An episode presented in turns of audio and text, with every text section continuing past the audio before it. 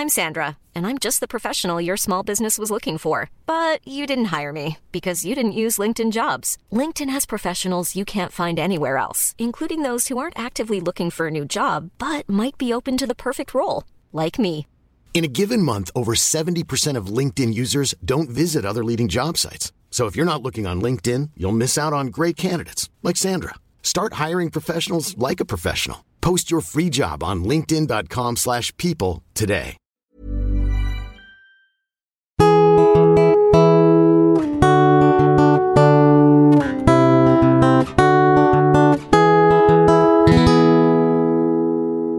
Hi, welcome to Bridge the Atlantic. We're your host, Marciano Novelli.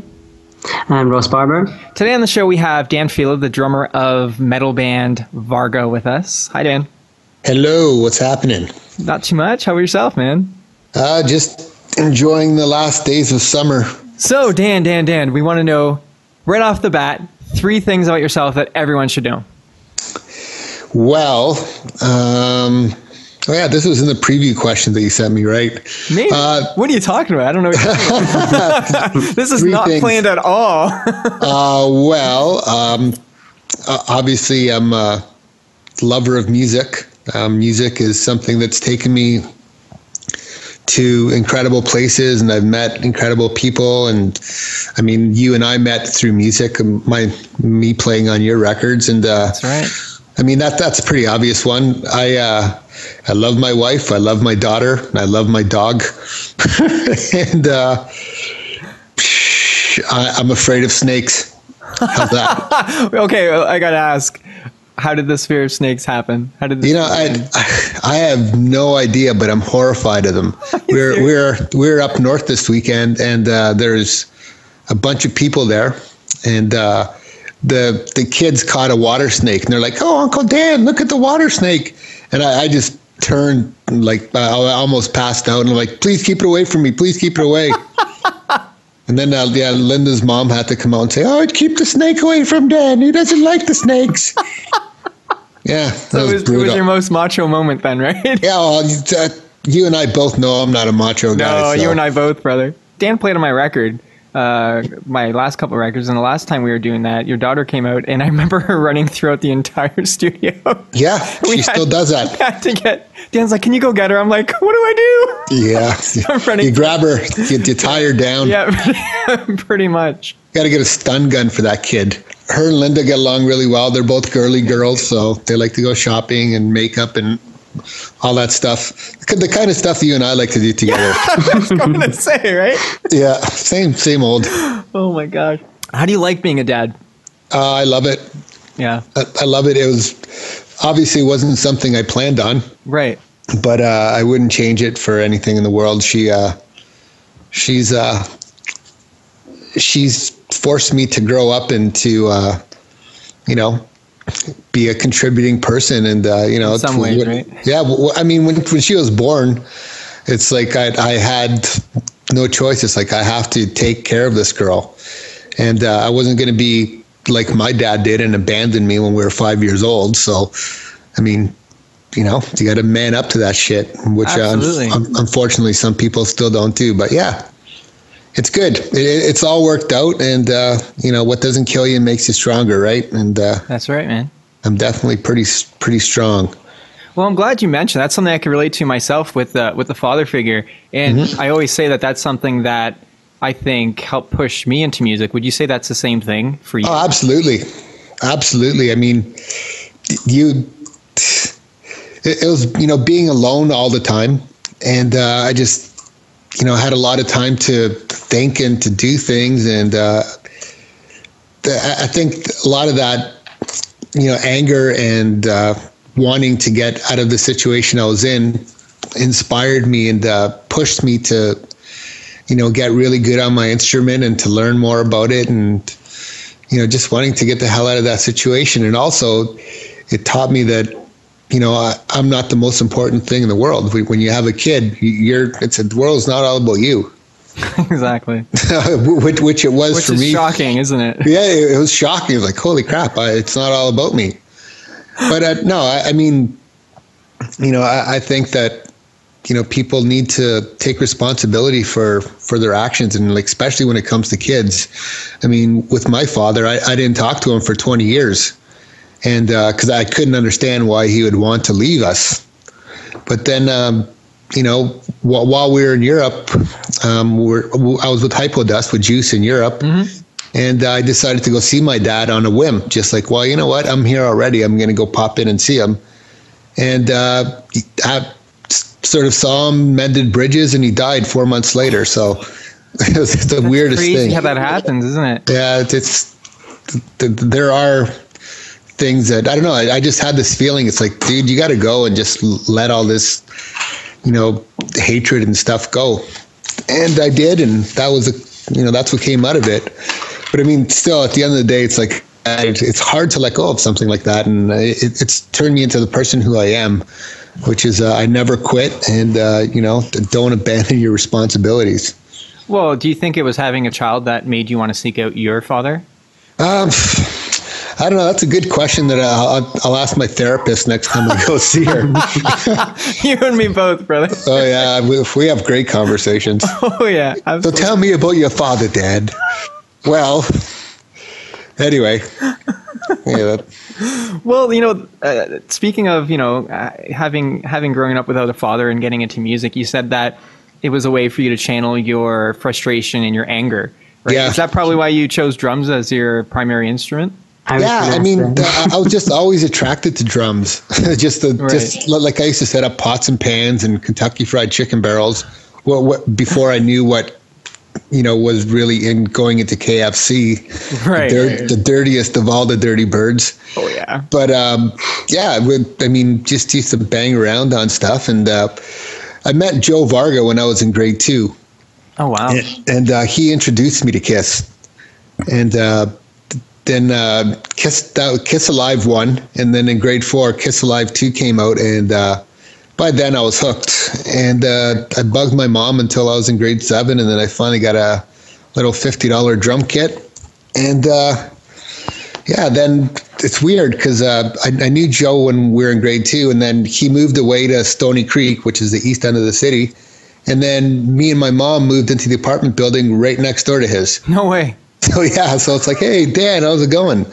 So by that point, he'd uh, he'd been playing bass, and we got into you know Rush and um, Black Sabbath and oh, yeah.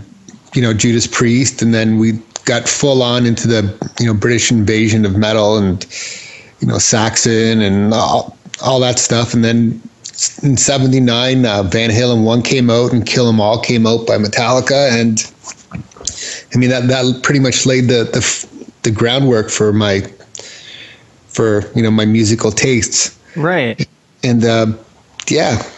Well, what brought you guys to join to uh, to form Varga? What were the circumstances besides the fact that you guys knew each other since the second grade and yeah, I, you lived next to each other? It, it, was pretty much it was, it was a very easy thing. I mean, there's some things in life that you have to force to make work. And uh, with Joe, it's just like, yeah, well, let's get together and jam. And the hardest thing for me, Joe and myself were to find other people to play with who are equally as committed. Right. And then uh, when we were in grade nine, we met Adam.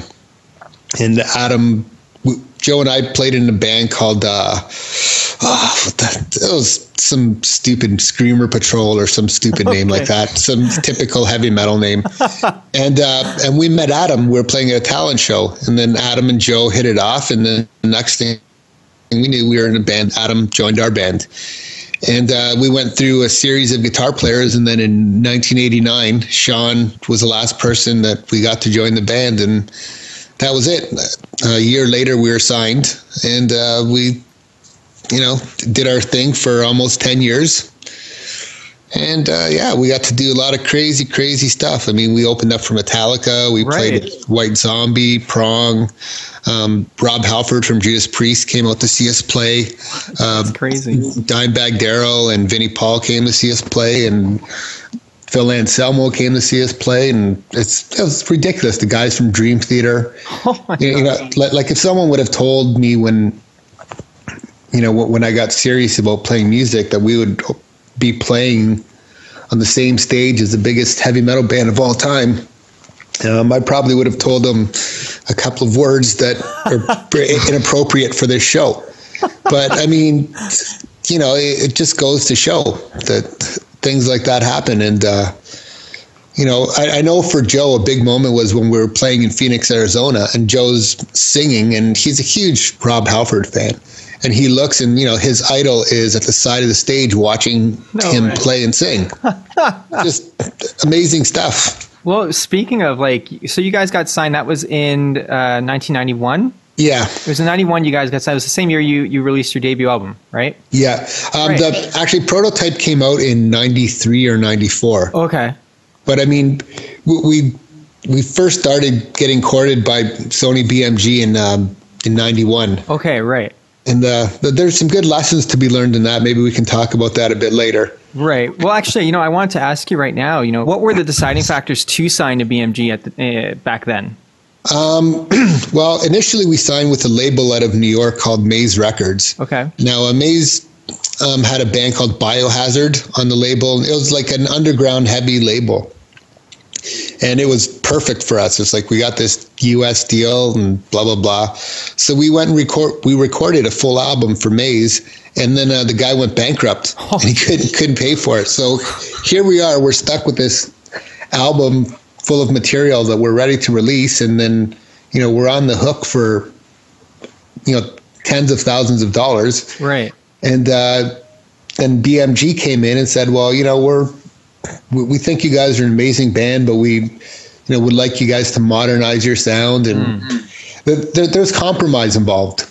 But I, I, think, you know, in retrospect, some of the things that came out of it were great. I think uh, the, the exposure that we got and the experience in the studio that we got. I mean, I wouldn't have known anything what I do now if it weren't for that experience. Um, the negative experience was it was uh, having to compromise your art mm. for uh, financial gains. All, all, of a sudden, you know, we, we need to rely on the record label to pay our rent and to pay our tour support so we can go out there and get playing. Mm-hmm. And uh, when you're sitting at a business table, business meeting, and you know the VP of marketing says, "Well, you guys are seven hundred thousand dollars unrecouped. Do you know what the interest is on seven hundred thousand dollars?" And I'm just, God. so it was brutal. But I mean, you know, everything has its price, and it served its purpose. I mean, we for you know good part of a decade we're you know the biggest metal band out of Canada.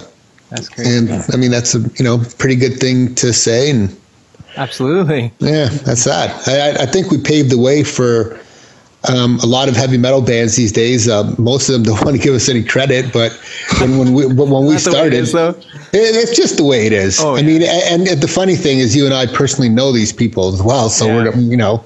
Yeah. But I mean, it's it's just everyone thinks that they invented everything, and there's always, you know, we don't claim to be the founders of what we did, but I mean, we're influenced by a band called Anvil from mm-hmm. from Toronto, who's a you know total pioneering metal band. Um, Rush is a heavy metal band. If you strip them down, I mean, Twenty One Twelve is a is a total metal album, progressive oh, yeah. metal. So yeah, I mean, it was it was a double edged sword, and it, it's just. Uh, I remember when we got finished recording Prototype. Um, I, I, couldn't go near the drums for a month. I was so shell shocked from the studio and just uh, it, it's it's nothing like working with Julius or Juice Butty. I mean, he's he knows how to uh, approach and work with uh, an artist's psyche. Whereas when you have someone that works for a major label who's producing your band, it's I mean, all that matters is money, and uh, it's when money and art start going hand in hand, um, your product is going to be severely compromised, and uh, that that's what happened with us. And with the new records, I mean that there's no compromise there at all. So, you know, the money that's involved, you know, we paid for it ourselves and, you know, we managed to convince Juice to, to do the records. And, you know, the, subsequently, the stuff that's come out of it is people are going, holy crap, these albums are great. And where have you guys been? and blah, blah, blah. And uh, I mean, at the end of the day, it's, you know, we weren't a grunge band and we weren't going to try to pretend to be that. So when, when that whole movement took over, instead of conforming to that, we said, you know what, let's just you know, let's just see what happens and see what happens turns into 10 years. And I mean, in, in the meantime, I, you know, played on your records and I, learned a lot more about music. I went and I got a music degree and I became a high school teacher. And I mean, music is something that none of us have ever stopped doing. And then this time around, when we all got back in the room and plugged in, there wasn't any, it, it, it felt like we never stopped. And the only thing that changed is we were all better on our instruments and we all had much more respect for music in general and for each other. And uh, we weren't completely drunk and stoned, which, uh, which, which is a good thing. I mean, uh, at, at there was a point in my life where I couldn't function without being like that, and uh, I mean that's a dark place to go. But you know, being clean and sober, that there's nothing like that feeling of you know playing music and connecting with everyone and you know that's how it is. It's like a long lost reunion of friends and you know we can remember we're going to remember it this time around. Absolutely. Yeah. So, would you say knowing what you know now from being signed to a major label if you were offered that chance again now knowing what you know do you think that you would you would do the same thing or do you think that you would go independent and, and do it yourself um, well the, the the playing field has completely changed i mean now with uh, the internet and social media, everyone has a an equal sort of way to get exposed. Yeah. Major labels right now, as far as I can see, are, are distributors for people like Miley Cyrus and uh, Walk Off the Earth, and you know those type of mainstream popular bands. Um, would we sign the type of deal that we did 20 years ago? Absolutely not. That would, uh, that was almost a detriment of our band, and I mean it's it, it, caused a lot of damage. Again, it caused a lot of good. But um, I think these days, it the, the and you know, Marcio, you're one of the people who opened up my eyes to the social media world. You're you know you're when I was working with you, you're you know showing me all these things, and, and that's the key is you need to have that savvy, and you can do it. And um, you know, a record deal is like getting a mortgage for your house. Yeah. And uh, I, I got to tell you, you know, going and sitting with the, with the banker and they're looking up at your your credit rating. Oh, you got a ding here because you didn't pay twenty five dollars on your phone bill. I mean, it's that's what the studio was like because they got this little microscope on you and they're like analyzing everything and they analyze how you look and it's you know uh, if you're good in time, your stuff will it, will get discovered, and I firmly believe that. You know, the difference that you can hear in the latest, you know, Return of the Metal and Enter the Metal is that we're passionate and we're having fun, and you can hear that in the record. Mm-hmm. And uh, you, you can hear like the, the free spiritedness of it. And it's like, you know what? We really don't give a shit if anybody likes this because we didn't. We never released it for, you know, for mass consumption uh, what's been happening along the way is people have been picking it up and going, "Wow, this is this is really really good. What the hell?" And that's and, probably uh, because it's more genuine and it's more yeah. what you want to create. so people exactly. are latching onto that, and I think yeah. I think that is kind of where things have gone wrong a little bit with the mainstream side of things. Is the the authenticity is not there so much now, mm-hmm. or or when it is there, it's diluted down and. And yeah, it's just all about money, you know, it, and it, it is, and when I hear that in metal, it breaks my heart. Um, there's a there's this whole genre of metal coming out that I, I like to call Pro Tools metal, and, and, that's where a band will go in the studio, or one or two people from the band, they'll record a guitar riff, um, they'll loop that riff a thousand times, they'll uh, speed it up, they'll quantize it, and they'll they'll just like manipulate something and when, when they put it together in a song, I mean, there's like one or two parts of a song that sound good, but it doesn't have that the cohesiveness. And I mean, w- with Varga, we hone each section. The transitions from one part into the other are seamless. And you know, like the the new stuff I'm hearing, it's like I'll edit here, bam, and you can hear the distinct edits between the sections, and it just it has no soul. And uh, it, you know, there's a there's a record that one of my friends worked on, and they took all the original drum tracks and got rid of them and just used samples on that. Oh, and just like that's the mentality of metal bands these days, and everyone just you know it resorts to the low B strings. Like, oh, we got to go to this really low part, and oh, here's a breakdown, and here's yeah. like it's so cliche, and that's what happened with metal in um, in the late '80s, and it's people don't see it. And you know, metal is more of a community where people help each other out and they support each other, and that's you know, in the mid 80s when we had, you know, Metallica huge, Anthrax huge, Slayer, Megadeth, when we had, you know, that really big upsurging of metal, that's because all those bands worked together and they would go on tour together. And metal bands, again, to their detriment, I mean, no one wants to help each other out. We have this yeah. a bunch of wicked metal bands up here in Canada. They're all so afraid to share their audiences because they think they're going to get their audiences stolen. Yeah. That really what they're doing is they're just killing their own scene, or you know, yeah, yeah, decreasing their longevity. We see that quite a lot here as well. Well, it's, it's too bad. You look at what you look at what happened in Seattle in the late '80s, early '90s. Why did that scene take off? Well, it took off because one of the bands became huge. Big Brother, another band, they would get huge, and so on and so on. All you know, next thing you know, you have a huge music scene, and uh, it, it just kills me that people are so stupid that they can't see that. It's like, man, there's room for everyone. Well, it's the yeah. funny thing is, as, as, a as a, a fan of music, I actually there's a there's a camaraderie and there's like I get excited when bands are friends with one another. Yeah, and if I like those bands, I'm like, oh, cool, they're friends too. I don't know what it is yeah. about that, but it's you get a weird feeling, and it's yeah, it's it's, it's nice. Yeah. And and uh, I actually I, I wrote a blog post a few weeks ago about um, community versus competition, or was it collab collaboration versus competition? I think it yeah. was talking about you know instead of seeing each other as competition, see each other as you know opportunities to you know share an audience and, and help each other out. And and I think that that is definitely something that's missing.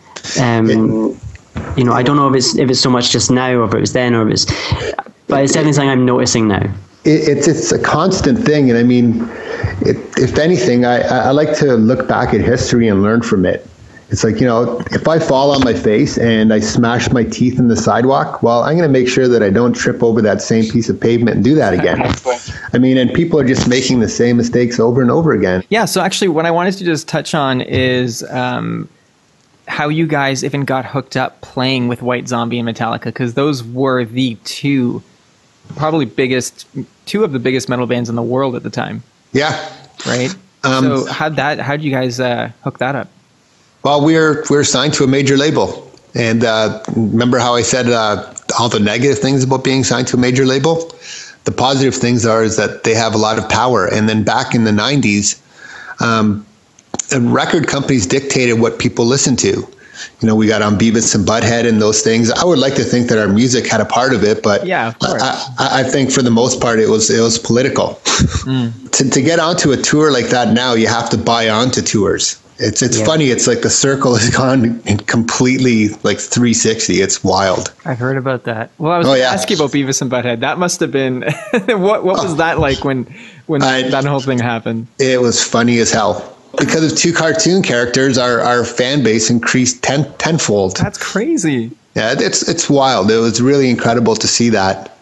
Well, those but, two animated characters really could have make or made or break a band. Make well, they, broke they, a band. they, they, they, broke they broke a band called Winger. Yeah. If you notice, the one kid that uh, is at the brunt of all their jokes is wearing a Winger shirt.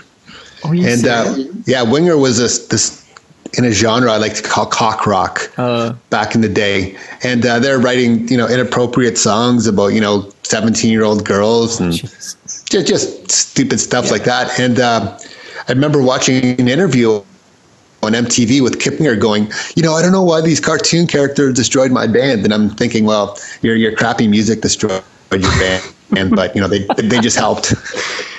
anyway, well, you say it you say it the way it is, man. That's what I love about you. Yeah, I'm not going to lie to you. Too old for that shit. well, yeah. I was also going to ask you. So, like, uh, what caused you guys to kind of part ways? I know you guys stayed friends. You guys yeah. have always been friends, but yeah. part ways in the sense of making music for you know better half of a couple decades, pretty much. As I said before, the major labels controlled what yeah everyone was listening to, and they wanted to put us into that box. Mm-hmm. And you know, you can wrap it up any way, but you know, if if it looks like metal, it smells like metal, it's metal. No matter what, you can put all the plaid clothing you want on it and you know, we don't know how to play anything else together. I mean, in other situations, I mean, well, when on, you, you played on my records. I, pop yeah, rock. but I, I mean, when I play when I play on your records, I'm still playing aggressively, and yeah, you know. But I, I can, I, I, know you, and you know, I obviously have, you know, personal connection with you. I was at your friggin' wedding, obviously, so you know, we're we're friends, and I can feed off that. But I mean, you know, people ask me why I've never been a studio drummer, and the reason is because, I mean, I, I can't pretend to play on someone's stuff who I don't like as a person, and that's you know, and as a band with Varga, I, you know, when we're together in a room and, and it feels right, it's special. But you know, when we had the all the sort of influence from the labels trying to get us to sound like a grunge band, well, it ruined what it was. And yeah, for sure. And and again, I think the best thing to happen to music was the internet and I think the worst thing to happen to music was the internet for reasons why I said before, because now, it, you know, just so, so much crap is coming out. And, you know, I think bands should be practicing more and uh, honing their songs and not trying to pretend to be rock stars. Well, especially auto tune. I mean, like you know what? Like, oh. Talking about Pro Tools and, and and and everything, quantizing everything. I feel like it does have its place, maybe in certain genres or absolutely. Whatever. But mm-hmm. the genres where I feel like the whole essence of it is truth and honesty and, and a rebellion against the mainstream, like metal and punk and even grunge. Yeah. I know, I know like, yeah. But that all kind of came from, I think, similar places to just give give something new, give something real. You know, yeah. those are, are just when you have when you have a metal singer you're using auto tune. I just oh, that's bad. Shake my head. Yeah. I, I, you know what, you know what, it's you know what it is like when I hear a pop star like Miley mm-hmm. Cyrus or something using yeah. auto tune. I don't. I shrug it off because you don't expect much from them. That's what no. it is. No, you, know, you just whatever. Okay, this other pop star is using it. Yeah, that's what they do. Lacking talent or whatever. I'm gonna get mm-hmm. some flack for that for some people maybe, but it's my opinion.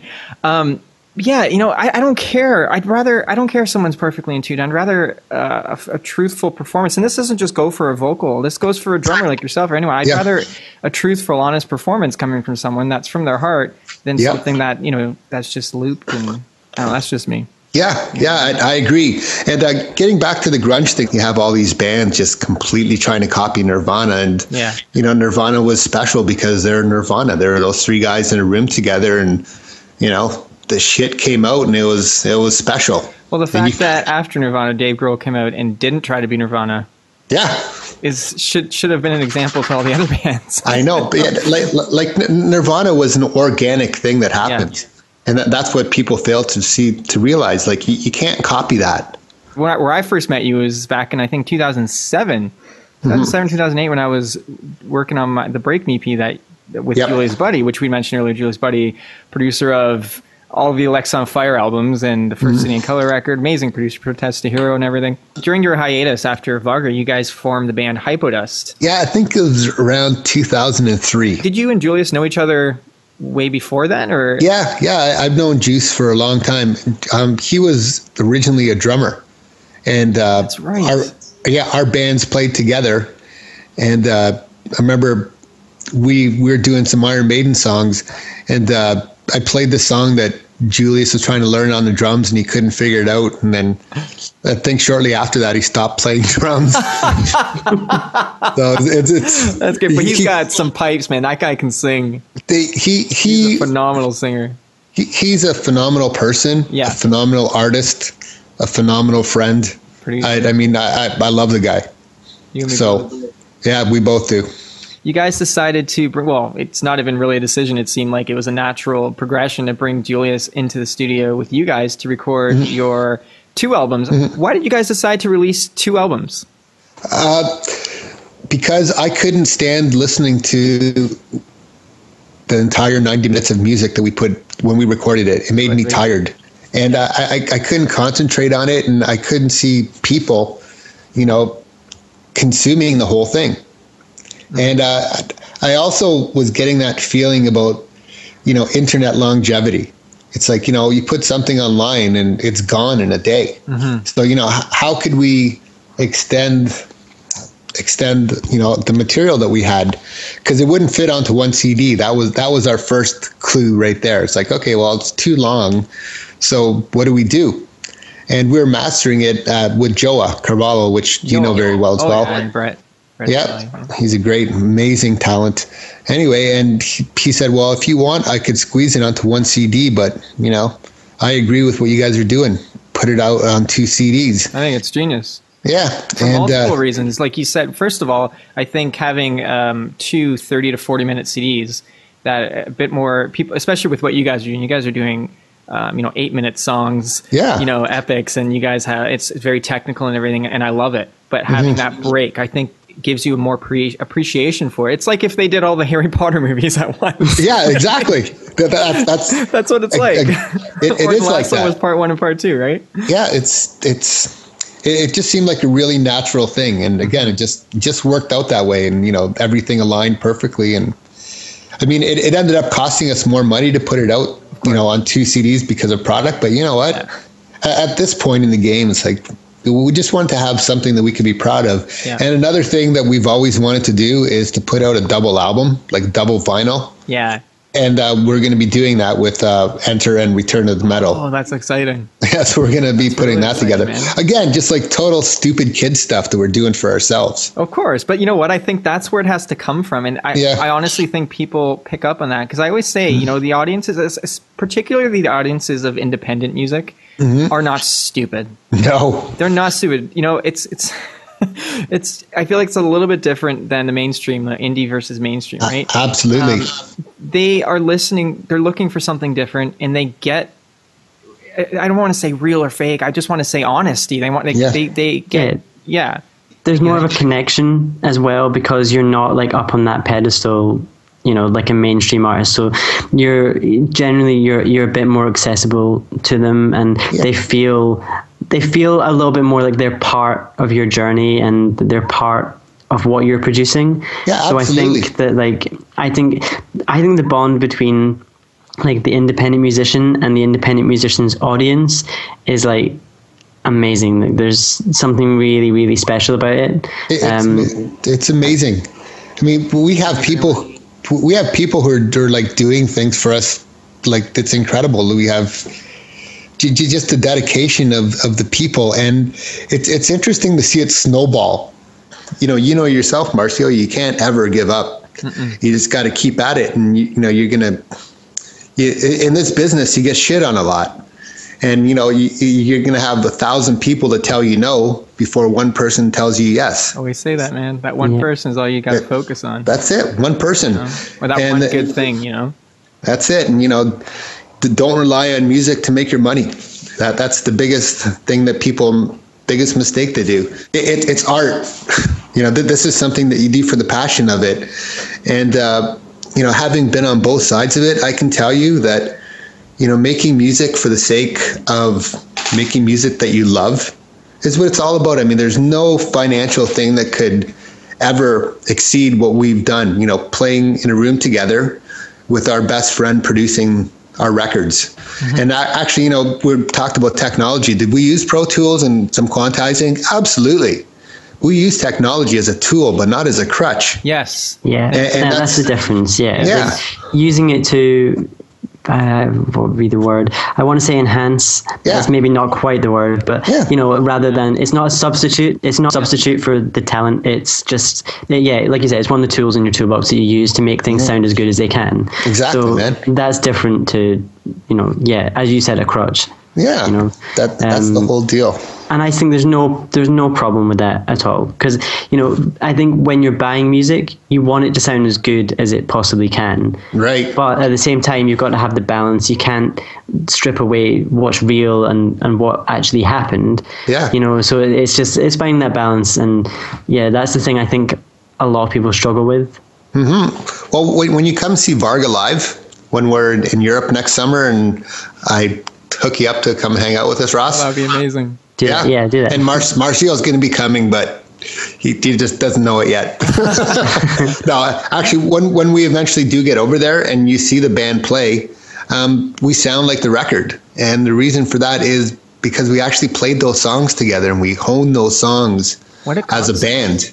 I and, know it's, uh, it's almost a foreign concept. But what do you what do you mean you played on the record? I don't get it. Yeah, well, There you go. We, we, we, you know, we, we had all those songs click tracked. So all of all those songs have a, a click track map, and uh, there's you know several different tempos and time signatures in every song, and that took us a month to do that. Wow. So so by the time we were done the click tracks, we all knew the songs really well.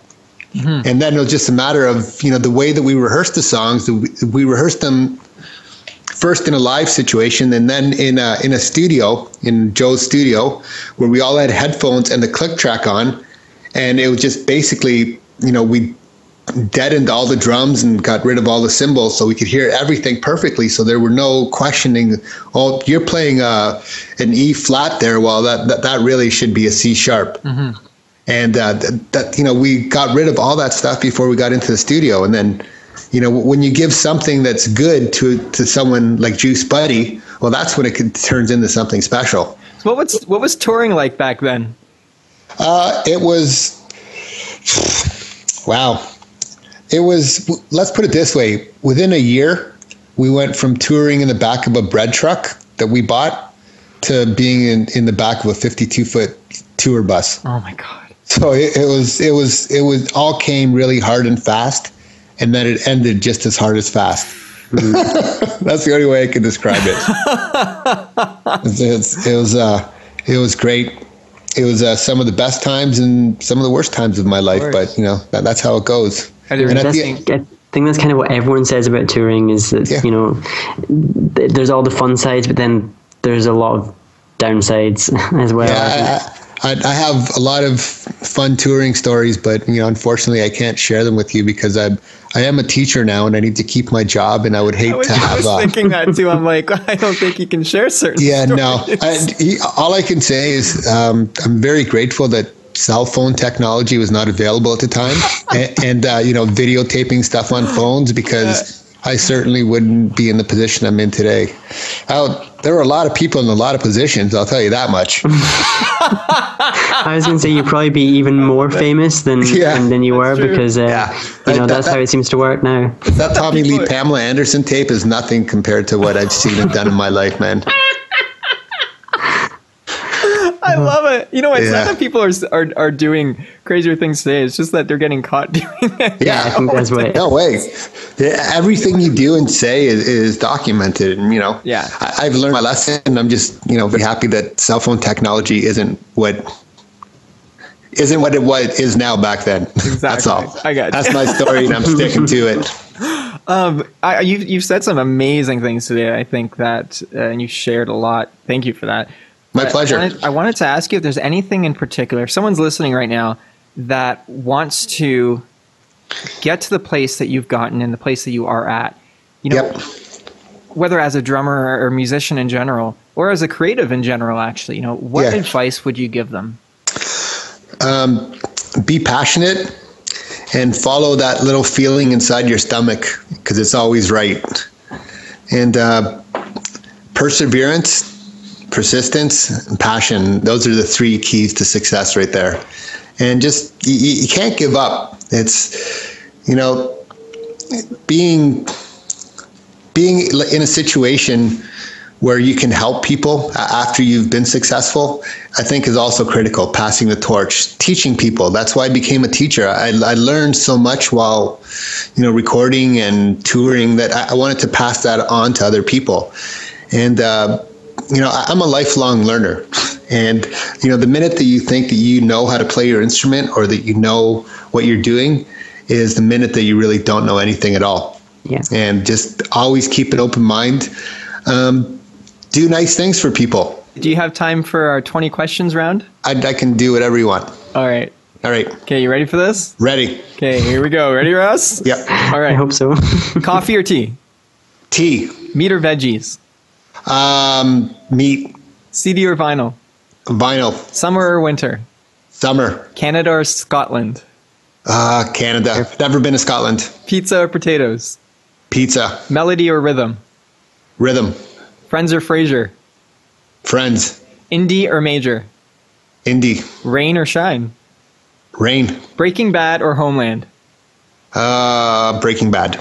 Dogs or hot dogs? Dog. Celine Dion or Marilyn Manson? Marilyn Manson. Cats or rats? Cat. Michael Jackson or Michael Bolton? Michael Jackson. Damn it. twerk or work? Um, I like to work when I twerk. I don't know. Yeah. Work. Ricky, work. Ricky Gervais or Ricky Martin? Uh, I don't know who the first guy was, so I'll go with Ricky Martin. Okay. Jesus or Satan? Uh, Satan. There you go. Bette Midler or the Riddler? the Riddler. Ross or Marcio? Marcio. Yeah. Sorry, Ross. One tick it, for me. yeah. Well, see, Ross, I, I, Marcio and I have been in a room naked together. I'm it's pretty true. sure. Uh, oh, I'm so. pleased. I'm, it's got to be. I mean, yeah. if I don't remember it, I, I believe you. yeah. And I, I, was at your wedding, so this is true. It's cool. Yeah. There's no hard feelings. Okay, I love you too, though, Ross. Okay. Thanks. Love you too. Is there, All right, man. Is there uh, is there any music recommendations that you'd have? Anything you're listening to right now that mm. um, that you'd like people to check out? Besides, well, obviously, I, your your music. Yeah, as as far as metal goes, um, I like uh, a newer band called Battlecross. Okay. I, I think uh, they're those guys are the real deal. Um, as far as uh, you know, I I find myself listening to to albums like Raining Blood by Slayer again, and just you know, r- really listening to people playing their instruments well together. Mm-hmm. And uh, yeah, energy. Yeah, just just, just yeah. that that type of stuff, and and again, just you know, like classic rock, like something will come on the radio that this classic rock song, um, you know, so, something ridiculous, but you know, knowing what I know now and being able to hear music the way that I hear it now, mm-hmm. the, the appreciation I have for that. And, and, again, you know, any Zeppelin song comes on and I'm just, you know, I have a massive heart on because John Bonham it just slays me. It, it's like a, such an organically incredible drummer. And uh, man, that, that guy's something else. Well, you know, Dan, man, this was this has been wonderful. Really, it's such a pleasure talking with you and catching up. I haven't talked to you, I think, in a couple years. Make sure you check out Varga online. It's vargahq.com. Make sure you check out their latest records. Enter the metal, metal, sorry, enter the metal and Return of the Metal. It's awesome. You should check it out. Connect with Varga. I'm the guy in the band with the big mouth, in case you haven't figured that out. because I love metal and I love the band and I love music. Sounds great, man. Yeah, man. Hey, thanks so much, brother. Much love. My pleasure, guys. Cheers. Thanks for listening to this week's episode of Bridge the Atlantic. If you like what you heard, please subscribe and leave a rating and review on iTunes. You can also find us on YouTube, Facebook, Twitter, and Instagram, so connect with us on there and let us know what you think of the show. Thanks for being awesome, and we'll see you next week.